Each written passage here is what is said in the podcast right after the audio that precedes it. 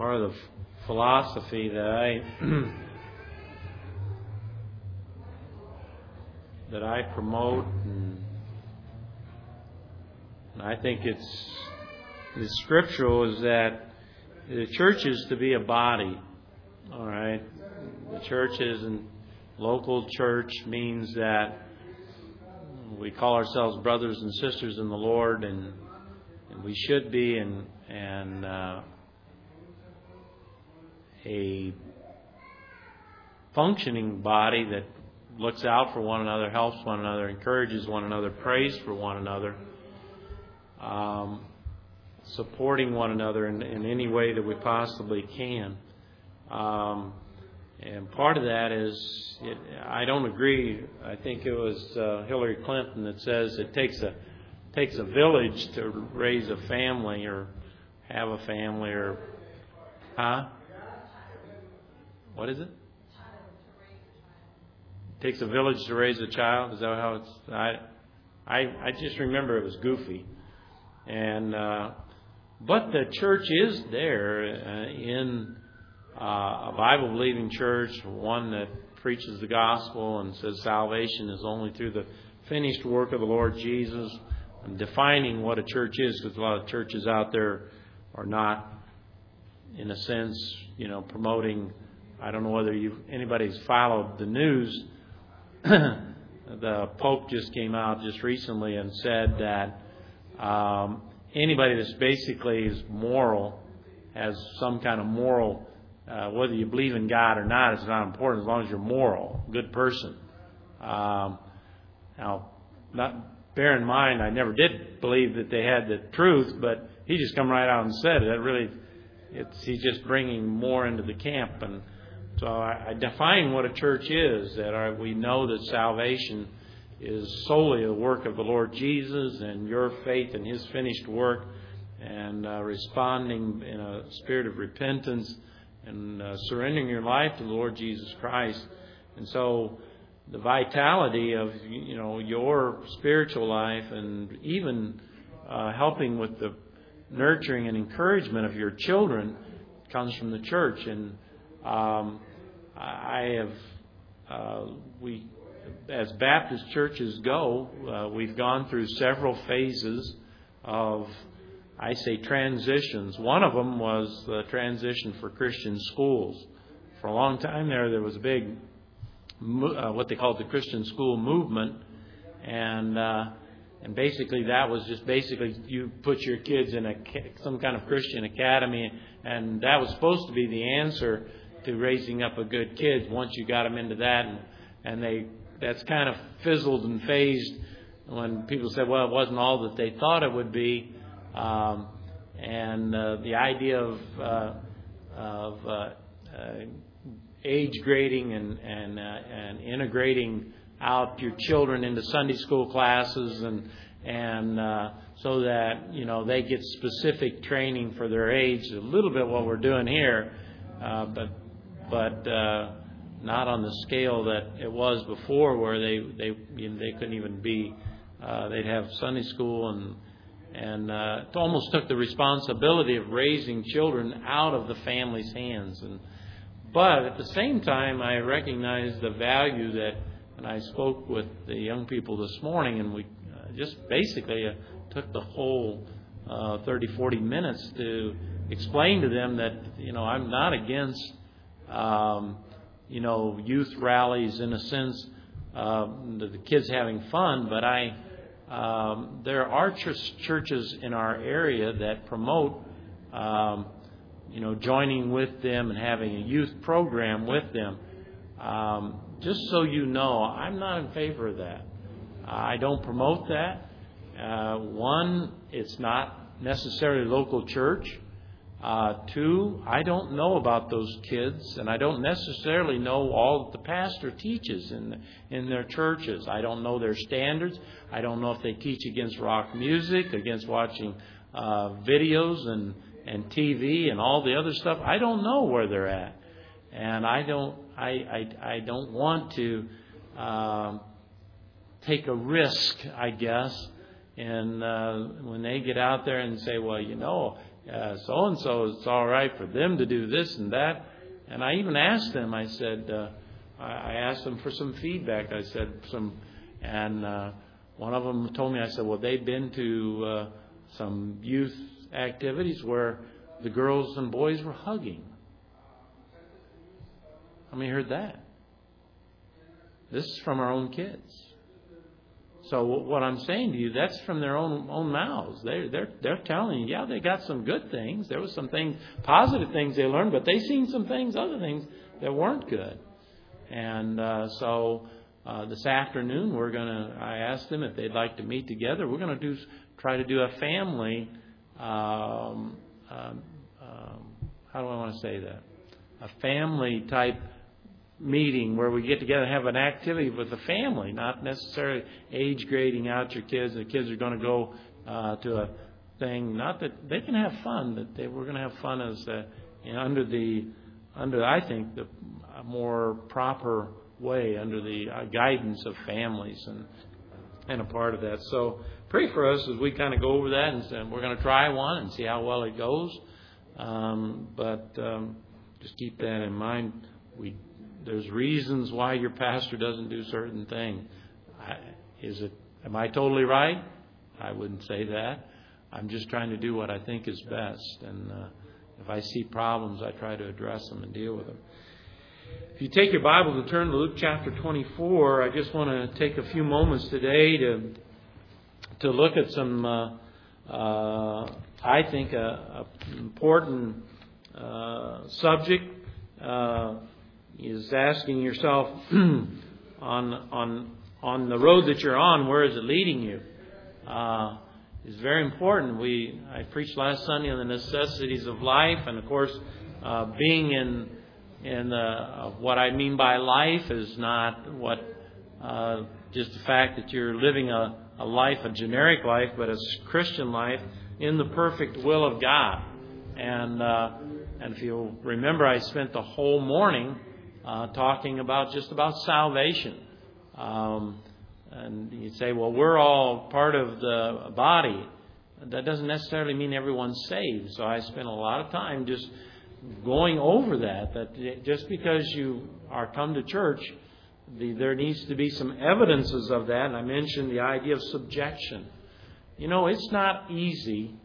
Uh, uh, being a pastor and expecting people to be under your authority, not not uh, not like the dictatorial type of authority, but uh, where they're subject, they're willing to be subject to someone uh, having authority over them. And if you if you're not aware of that scriptural teaching, it's in the book of Hebrews, chapter 13, um, that we are to be subject to those that God puts over us. It's, it's always been that way.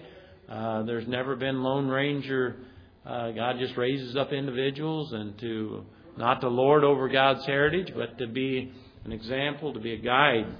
Um, so we looked at that. So there's subjection and there's that idea of love. There's two things that I think are one of the primary things you'll see in an individual that has repented and surrendered their life to the Lord Jesus. They're subject to authority. They understand authority. They appreciate authority. They love authority. And uh, secondly, is the idea of love. Um, one of the things that that sets the the Christian apart is that we have the ability to love and to to be faithful and uh, loving good thing God's way. Um, it doesn't mean we condone sin. Love doesn't oversee, uh, isn't blind to sin. Uh, but we deal with things that come along. We show mercy. All right, uh, should show compassion toward those that have uh, fallen away or uh, and and have decided to turn their life back to the Lord, and uh, we show mercy, willingness to receive them, and uh, uh, not hold whatever issue they had against them. Uh, that's that willing to love, but uh, love is also uh, being strong that way. Uh, if you were here uh, uh, Wednesday night, I think Wednesday night, uh, talked about the necessity of power. The Christian life, one of the things that is evident is that a person has the power of God upon their life. It means being able to can be faithful and consistent and, and determined by and also to see miracles happen in their life. I think it's it's not unusual for a person that is living by faith uh, to see God do miraculous things in their life, in their family, in their marriage, in their kids, even in their church. And all they can do is say, God did that. I don't know how He did it, but God did that. God accomplished that. And to God be the glory that, that somehow God worked out some some wonderful things. And uh, and I mentioned the idea that that ability to forgive is, I think, a, an evidence of of uh, the power of God. Um, you ever seen somebody just get angry at somebody else and just can't forgive? Ever been in that situation? You just just can't get over it, can't get away from it. Yeah, they they say they're over it, but in their heart of hearts, they I'm not going to really get ever get close to that person because they hurt me. Um, when when evidence of the power of God is for someone to be able to say, by the grace of God, uh, and I've seen it happen where somebody that's at odds with somebody else, they they they asked for grace, and and those people became very very close uh, as a result of the Lord working and the power to forgive, and uh, um, and also the idea that that primary is uh, that power of God in, the, in believing that that we are the church that is going to communicate the gospel. You know, one of the hardest things is maintaining that desire to go out and win other people to the Lord Jesus. Uh, ever, ever since I've been a Christian, uh, I've seen this be the, kind of the hardest thing for a church to maintain a focus on souls. And uh, and the power of God upon a church and an individual says, you know, I got kind of I got kind of weak in that area, got kind of uh, careless in that area. I'm going to ask God to uh, to forgive me and get back on the road to talking to people about the Lord and inviting people to uh, church and whatnot. And uh, again, that I believe is those necessities of life. Once you, you think about it, once you lose your purpose of life, you know, what is our purpose? What was the Lord's purpose? To win souls, to save souls. He's still, he's still focused that way. And, and, and we having a missionary come on the, on the 16th. You say, well, Egypt's so far away, Pastor, and you know, we're just struggling to kind of make it happen here and um, you know, we've got things we need to do and money we need to spend on, and uh, you know, and those people over there, you know, they're, they're radical Muslims, and you know that part of the world's never going to change. Is that God's thinking? Not at all. This family that it, God has laid it in their heart to go back, and, it, and in our heart we ought to feel the same way. Say, wow, you know, we need to we need to get on board and and help them and encourage them and and if the God has called them to go back, we're you know that that's something that I think is a is a power of God. Uh, that we you're just going to stay on track with what the Lord wants. Um, but I want to. I had a third part of this message that I really wanted to, and maybe I can get it next week. But the necessities of life are are in the idea that that there's a, a, a sense of rest, a sense of peace, a sense of contentment. Um, if you're not happy, boy, I tell you what, if there's something that is one of the greatest motivations in Christianity, is the ability to be happy. I, can I can tell you as a part of necessity of life, you you ever had that time where you just really been undiscouraged? How many know what I'm talking about? And, and you just you know I can't stay there. And and and as a and as a as a Christian, the Bible says the joy of the Lord in the book of Philippians is our strength. And I, I that is a, a huge necessity of life you and I have to have God's strength. Uh, you know, there's going to be persecutions, there's going to be things going on in your life, there's going to be difficulties and challenges and all kinds of difficulty. I mean, coming from every it can come from your children, it can come from friends, it can come from your spouse, uh, come from every different direction. But I'll tell you what, with the Lord Jesus Christ living and abiding in you, that's one thing the devil can never take away from you is your joy. And and that is a, that is a necessity. If you have no joy in the Christian life, you think you're going to continue on? Come on. Let's be realistic. If it's only misery and gloom and I gotta do this and I gotta do that and, and I can't have this and I can't have that and, and, and all you see is the, is a sense of a negativeness in, in, in the Christian life, then what I'm saying to you, there must be something missing. I mean, there is sorrow, but the Bible says that joy comes in the morning. you get you get so I want you to look with me as we look at this scripture together in um, in Luke chapter number 24. It probably depicts to me one of the how valuable and as important this is is to the Lord and it should be to us. If you'll take your Bibles and look with me in verse 13, we're going to read uh, uh, almost uh, through verse 35. It's very, I think, a very enlightening story that the Lord gives us shortly after his resurrection. The Bible says in verse 13, and if you'll stand with me as we read God's Word together, if you can. The Bible says, And behold, two of them, and you have to go back to verse number 11 to know who he's talking about. He had, he had showed himself alive to the apostles and some others. And, uh, and in verse number 13, it says, And behold, two of them went that same day, the same day that he showed himself to the uh, people at the tomb, uh, the ladies, and also uh, uh, showed himself alive. The same day, the two of them went to the village called Emmaus, which was from Jerusalem about three score furlongs. They t- talked together and all these things which had happened. And it came to pass that while they communed together and reasoned, Jesus himself drew near and went with them. But their eyes were holden that they should not know him. And he said unto them, What manner of communication are these that you have one to another as you walk? And they're sad. And one of them, whose name was Cleophas, answered and said unto him, Art thou only a stranger in Jerusalem, hast not known the things which are come to pass there in these days?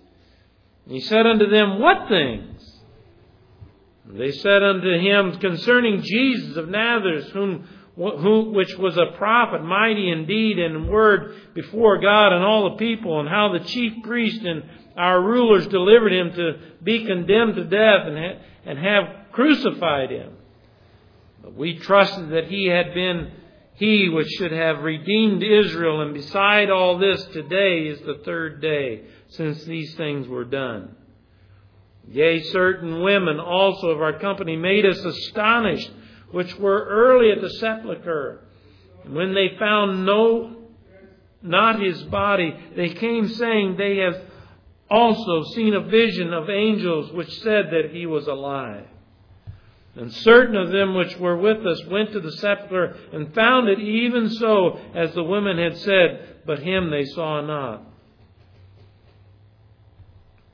And we'll read verse 25 and 26. And he said unto them, O fools, and slow of heart to believe all that the prophets have spoken, ought not Christ to have suffered these things and to enter in to his glory? Let's pray. Father, we thank you. Lord Jesus, you're very much aware of your children. You're aware of their demeanor, you're aware of their attitude, their spirit. And Father, if there's a sense of great contentment and joy, or if there's just a sense of sadness, a sense of discouragement. Lord, you know that how valid and how very important it is, Father, for as believers that we have this necessity of life. We need the joy that, Father, comes from knowing you and living for you and serving you. And I pray that, Father, that we wouldn't allow our flesh or the world or the devil to somehow deceive us to thinking there's no reason to be joyous and rejoicing. I pray that you bless our time together today. In Jesus' name, amen. You can have a seat.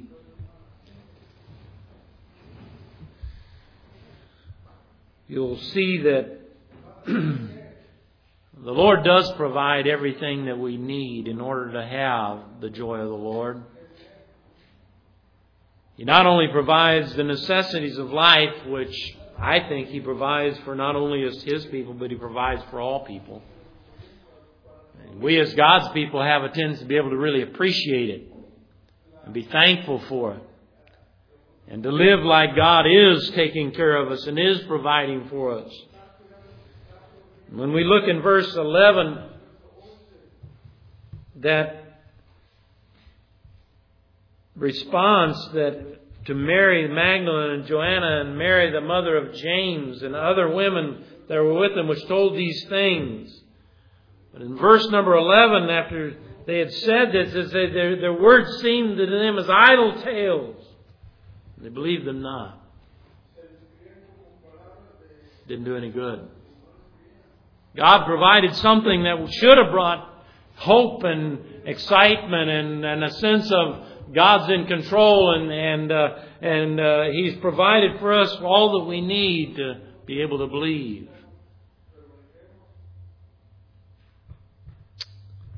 You ask, you ask yourself today, where is the road that you're on leading you? It says here that the information that we get is that uh, Lord uh, catches up with these individuals and they're heading in the direction of a town, a little place called Emmaus. He even tells us how far away it is. We don't use the, the measurements of furlongs today. But I did a little research finding out that a, a furlong is about 660 feet. And 30 of uh, furlongs times 20 is about seven and a half miles. Now, if you think about it with me, what they had seen and what they'd experienced that day was a resurrected Lord. They didn't get to see him as the as uh, the evidence of it like others, but you'll notice that Peter ran to the sepulchre. I don't see the Lord condemning him for that. I see the evidence of it when they returned and said, hey, it was just like they said it was.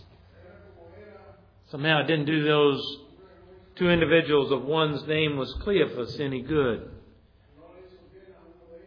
The road you're on, ask yourself the question.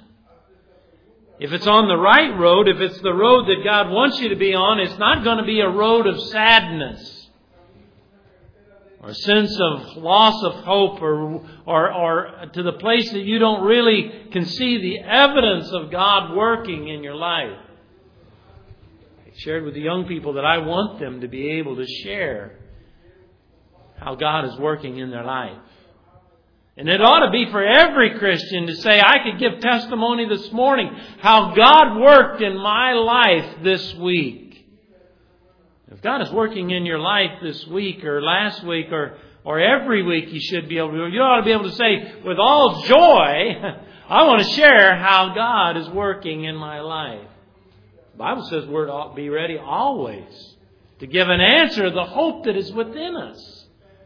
And we ought to be able to say, you know, uh, uh, all around us people are discontent. The government is shut down and uh, got all reasons for this and that. Why? Uh, I'm not sure about my job. I'm not sure about my health. I'm not sure about uh, my marriage. I'm not sure about this. But something inside says God is still on the throne. And I know He's there. Some people miss the whole purpose of the testimony of these individuals, how that when Jesus met with them, it's not like he says, uh, uh, uh, when, when they asked him, it says, uh, um, Are you a stranger in Jerusalem? Don't you know what's going on? Now, how many of you think Jesus knew what was going on? Okay, that's a rhetorical thing. But he still went ahead and he asked him, he says, What things?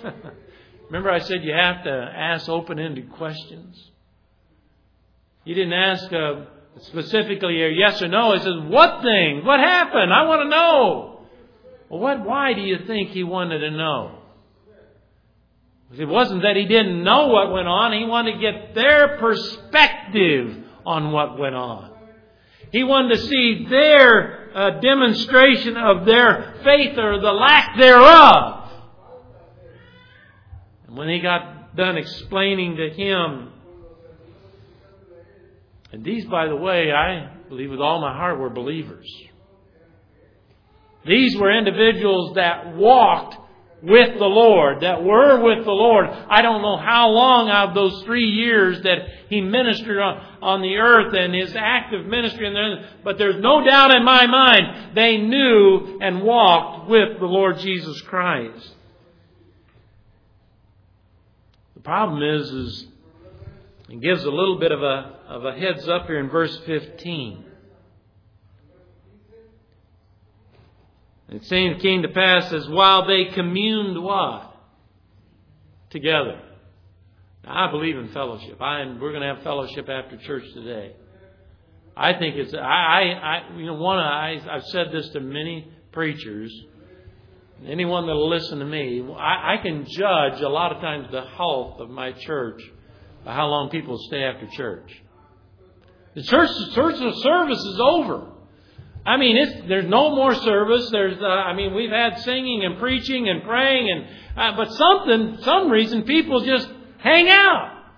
Uh, they, they just want to hang out and talk to one another and visit with one another. Well, you know, I believe in fellowship, and I think it's vitally important. It's a good sign when I see people want to stay and visit with their church family and get to know one another a little better and and, and, and they feel a sense of encouragement and support when they stay behind because they know that God has given them this place to come and worship and fellowship. But listen, that is not the basis of your Christianity. A matter of fact, the key to that fellowship they really enjoy uh, after the service, the key to that is how much of a relationship you have with your Savior. How much of a time that you spend in the Word of God and prayer and obedience to the Lord's command. Then, then when you uh, get after the service, you, you want to be around other people that are doing the same thing. Because you aren't finding that at work.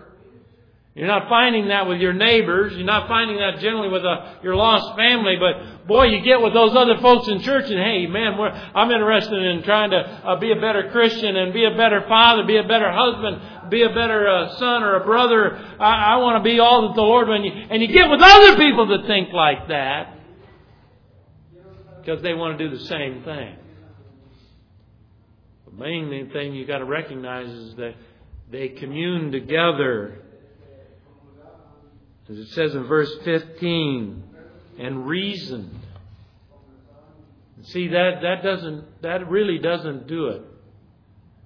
God, you know, having fellowship with other Christians and trying to uh, uh, get all your strength from there won't, won't accomplish what needs to be done. One of the evidences of that is that when Jesus met up with them, and he asked him, he says, Why are you walking together and you're, and you're heading in this direction and you're sad? You know, one of the evidences I think of, uh, of, of somebody that has a, a life with the Lord Jesus Christ is there's this, there's just this perpetual hope and joy that God is working in their midst. And they can see it and they can feel it and they can appreciate it. And, and, and no matter how difficult it may be, become, they, they sense God is working in their life. They reasoned and listen, the reasoning together needs to be not just with one another. Our reasoning together needs to be with the Lord. Our communing needs not just one another, and our reasoning doesn't be with just with one another. It needs to be with the Lord Jesus Christ. That's why I encourage these young people. I said, You're going to give a testimony. I want to know that's why I want to see where your devotions are. I want to see you're coming to church. I want to see, and then I, I have a suspicion that you might have a walk with God. And you might be able to share with somebody else how that walk is and what that walk is doing. And so there was this communication and reasoning and sadness. I want you to look at what they explained to our Lord in verses 29 or 19, I'm sorry. And they said unto him, What things? And they said unto him concerning Jesus of Nazareth, which was a prophet, mighty in deed and word before the Lord and before all people.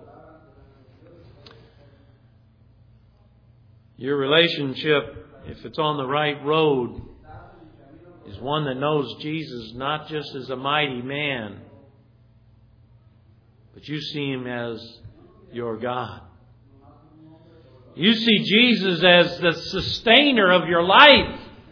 If it wasn't for the Lord, I don't know where I'd be. I don't know what I'd be doing. You don't just see him uh, in the sense that he's not just a glorious person. He is the life and giver of your life.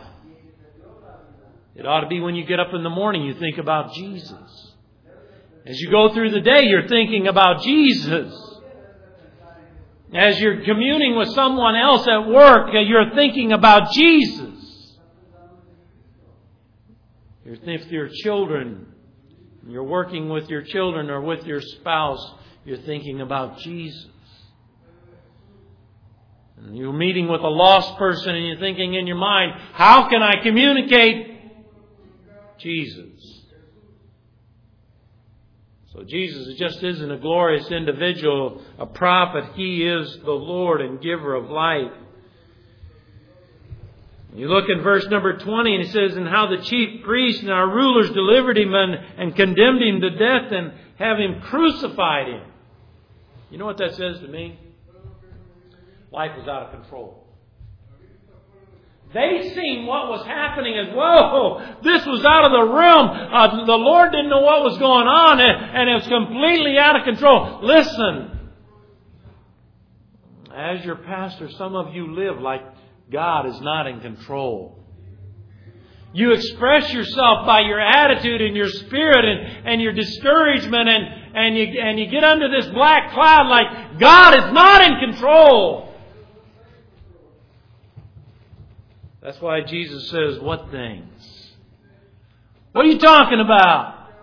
Let me know what you, how you, what's your perspective on what just happened in Jerusalem.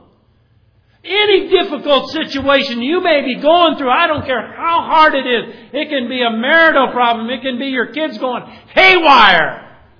It can be uh, your finances are tanked. And God's going to say, what's your perspective on that? Is God in, am I in control or not? If He is, you're glorifying God. You're saying, hey Lord, I know things aren't what, but I know you've allowed this in my life for a reason, and I thank you for it. And you're going to work this all out. I'm going to learn something, and you're going to get the glory. Because things are going to turn out right.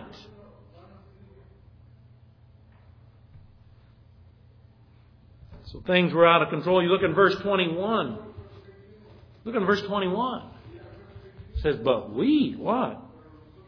Trusted that it had been He which was uh, redeemed Israel beside all this. Uh, today is the third day. What now the significance of that? He, Jesus said what was going to happen on the third day.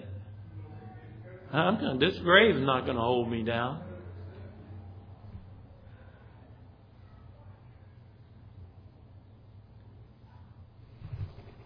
And so there's this out of control situation and inadequate faith. So I'm going to push it again. You don't have this Bible by accident. Got it? Some of you need to dust it off. Or some of I like my kids. I say, you know, where's your devotional book? I don't I don't. They give me a new devotional book every week. And some of you don't spend the time in this book you need. I'll just be honest. And I'll be honest, the, the idea that your pastor comes and preaches the word, faith cometh by hearing, hearing by the word of God. Some of you, if, if that's the only place you get a, a little bit of faith, you are uh, uh, anemic. Because you don't get in the Word yourself. You don't find God's mind for yourself, and you don't study it for yourself. If you get it one time a week, you're weak. When he heard what their faith was like, and he gets down in verse 25, he doesn't give him, he doesn't mince words. What's he say? He says this to his, his, uh, his beloved. Oh fools! About you. I wouldn't take that too lightly if God called me a fool. Slow of heart to believe. And so he tutors them. Get it? What he's saying, I'm going to take you personal time with you, and I'm going to go from the beginning of this book, which was Genesis, to the book of Malachi, and I'm going to tell you all the places where I worked in this book. I'm going to tell you that we don't just have from Genesis to Malachi, we got the complete revelation of our Lord Jesus Christ. So much so that, hey, those miracles that, that Peter did and Paul did and those, uh, he raising people from the dead. He said, you don't need that no more. Well, God's into healing and God will heal and we've seen God heal. But He's given us the book. And the book is a sustainer of our life and the ability to have faith uh, without seeing.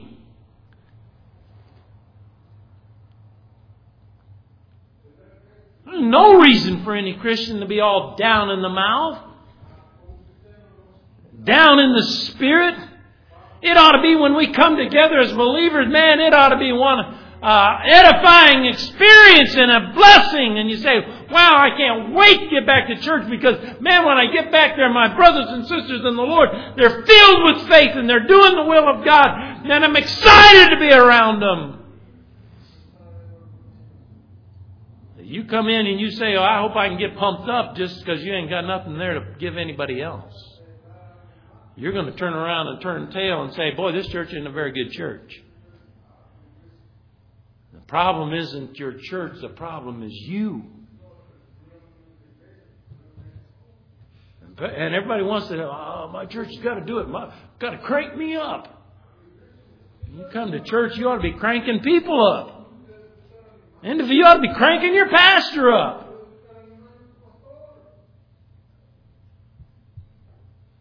On that road to Emmaus. But we trusted. Oh, we. Well, you know what? God wasn't very impressed with their faith, was He? How many think God was impressed? The Lord Jesus was impressed with Cleophas and this individual's faith. I don't think he was impressed with it at all. He wouldn't have called them old fools, slow of heart to believe. And he wouldn't have taken the time to, to sit with them and, and, uh, and, and, and commune with them. So there's a ignorance about the inadequate faith. But look in verse 22. Saying, Yea, certain women also of our company made us astonished, which were early at the sepulchre.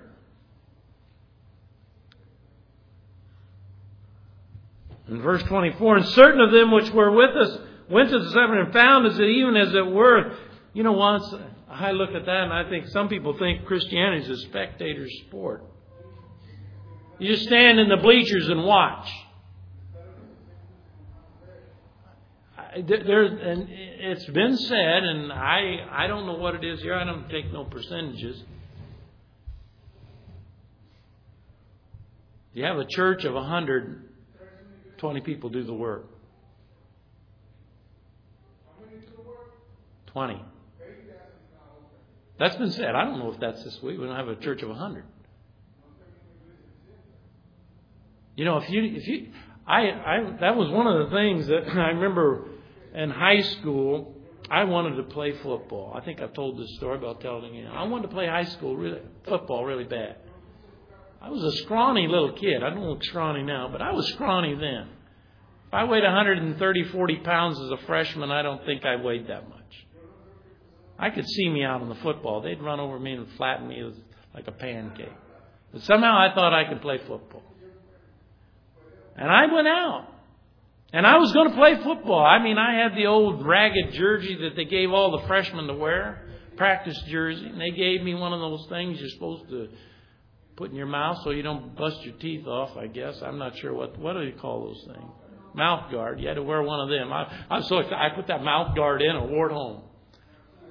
I thought that was cool. I got home and Dad says, you know, I can't take you every day to practice. We are nine miles out of town. I got a farm. I got I got livestock to feed. He says, I I want to take you, but I can't do that every night. Man, I tell you, my heart went out.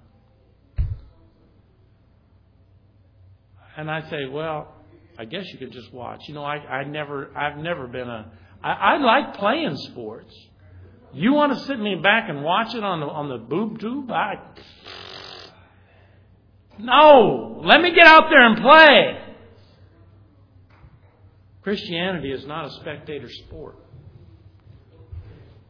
If you just want to sit on the sidelines and watch, you be the you listen. You're going to be Mister and Mrs. Miserable. Oh, aren't they having fun? Yeah, I guess they are. Oh, aren't they? Isn't that a good thing they're doing at the church? I mean, I mean, they're going to have, they're going to do that. Yeah, that's a wonderful thing they're doing. It's when you get involved. How many know what I'm talking about? It's when you get, you expend yourself and you, you put your life into it and your heart into it, and then you're invested. You look at these two men, it looks to me like they were playing the spectator. I would have been, I would think, how would, how much you think it would have been written if, if Cleopas had been, Peter and Cleopas ran to the cemetery to see if these things were so. You think God would have been okay with that? How many think God would have been okay with that? I think he would have been, hey, go Cleopas, run! And maybe he would have outran Peter, I don't know. Oh, we'll just see what Peter has to say when he gets back. See if that's the same thing the lady said. I don't see no heart. And I think that's part of the discussion that the Lord had with him. And he gets down to verse 25 through 26, and I think that if you've ever been verbally chastised, we see it here. He says, Ought not Christ to have suffered and entered into these, these things and entered into his glory? Isn't that the way it's supposed to be? Isn't that what I wrote? Isn't that what was in Isaiah? Isn't that what I told you before I left? Didn't you know that? And so he tutors them. And I want you to see the results of that little time with the Lord and His Word. They didn't know it was the Lord.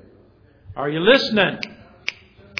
They did not know it was the Lord Jesus that was with them.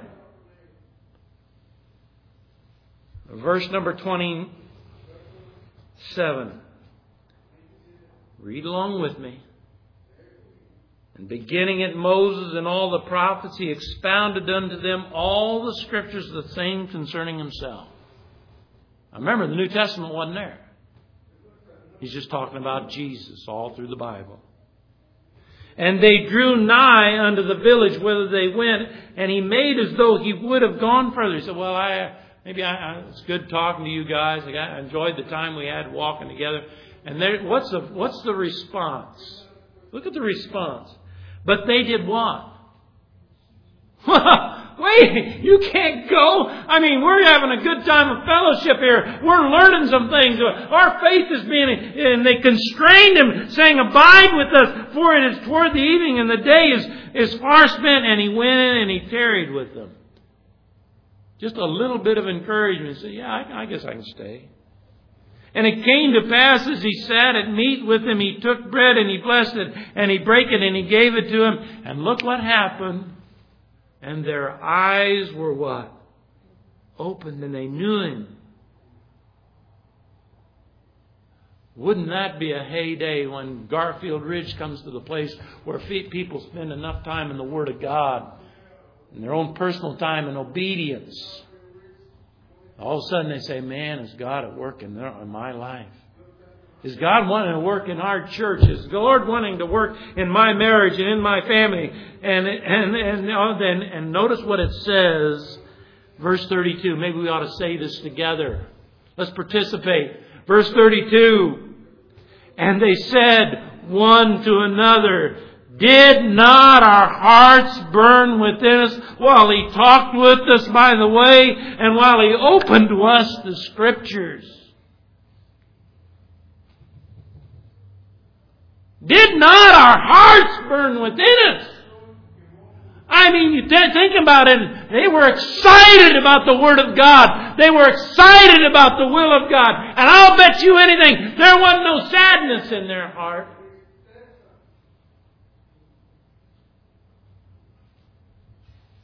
And you notice, we already know it was for it, it was toward evening and the day was far spent.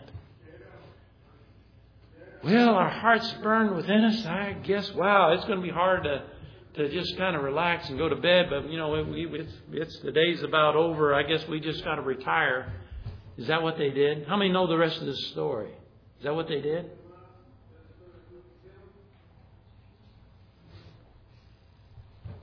It says in verse 33 what? They rose up the same hour and returned to Jerusalem and found the eleven gathered together and them that were with them. And notice they didn't stop.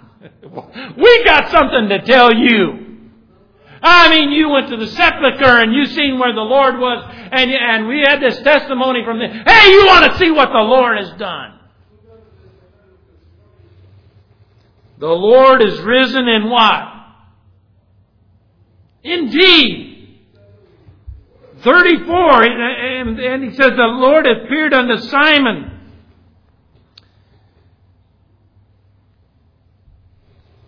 And they told what things were done in the way and how he was known, made known to them in the breaking of bread. Listen. Simply said, where's your road leading you? Where's your road leading you? Are you excited about the Lord? And you can't wait to share with others what the Lord is doing in your life. You're going to share, uh, you're excited about the Word of God and the will of God. You're excited about your church, about what God is doing in your midst. Are you ho hum? Are you blase? Are you sad? You know what I do? I'd change roads. I would. you might want to change roads today. Hey, you know the road I am I'm on. I'm, I'm not. I haven't got that faith. I don't have that encouragement. I don't. I don't seem too content or happy or at peace with this. Let me say something. Our Lord took time with these two individuals to say, I'm, I'm going to set you on the right track. I'm going to turn you around. I'm going to send you back to Jerusalem. I'm going to get you with the other folks that are excited about the Lord Jesus. But don't get on the wrong road again. How many times do you think the Lord has to do that? Huh? Is that a once a week project? The Lord has to get with you and get you on the right road? Or does He somehow expect you to get on the right road and stay on the right road?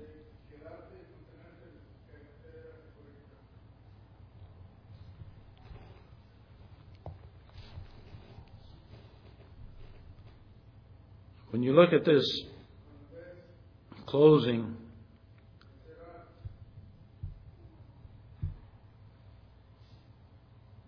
fire produces fire.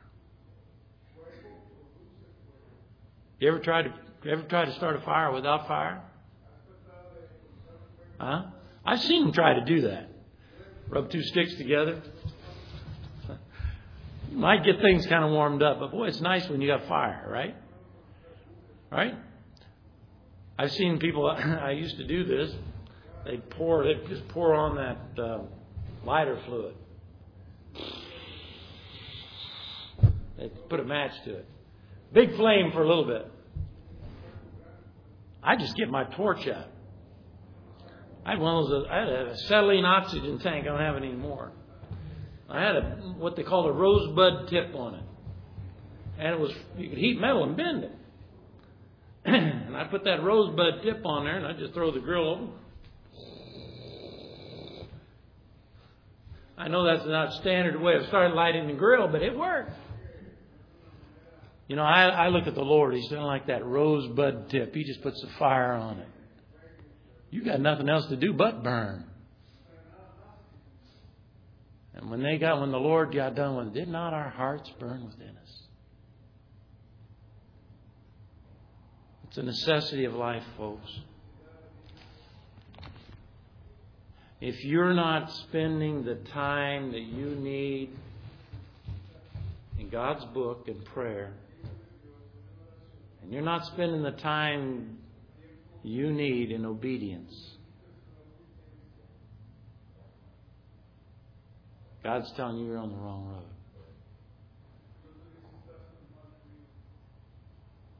And that wrong road, come on, right? Got that poochy lip Christian, right? Lip. How's your Christian life doing?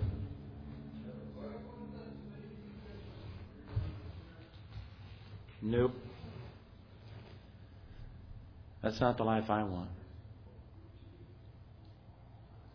And even if a bunch of poochy lips go come around you,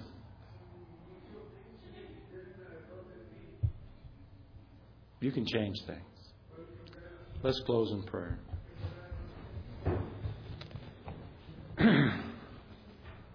Heavenly Father,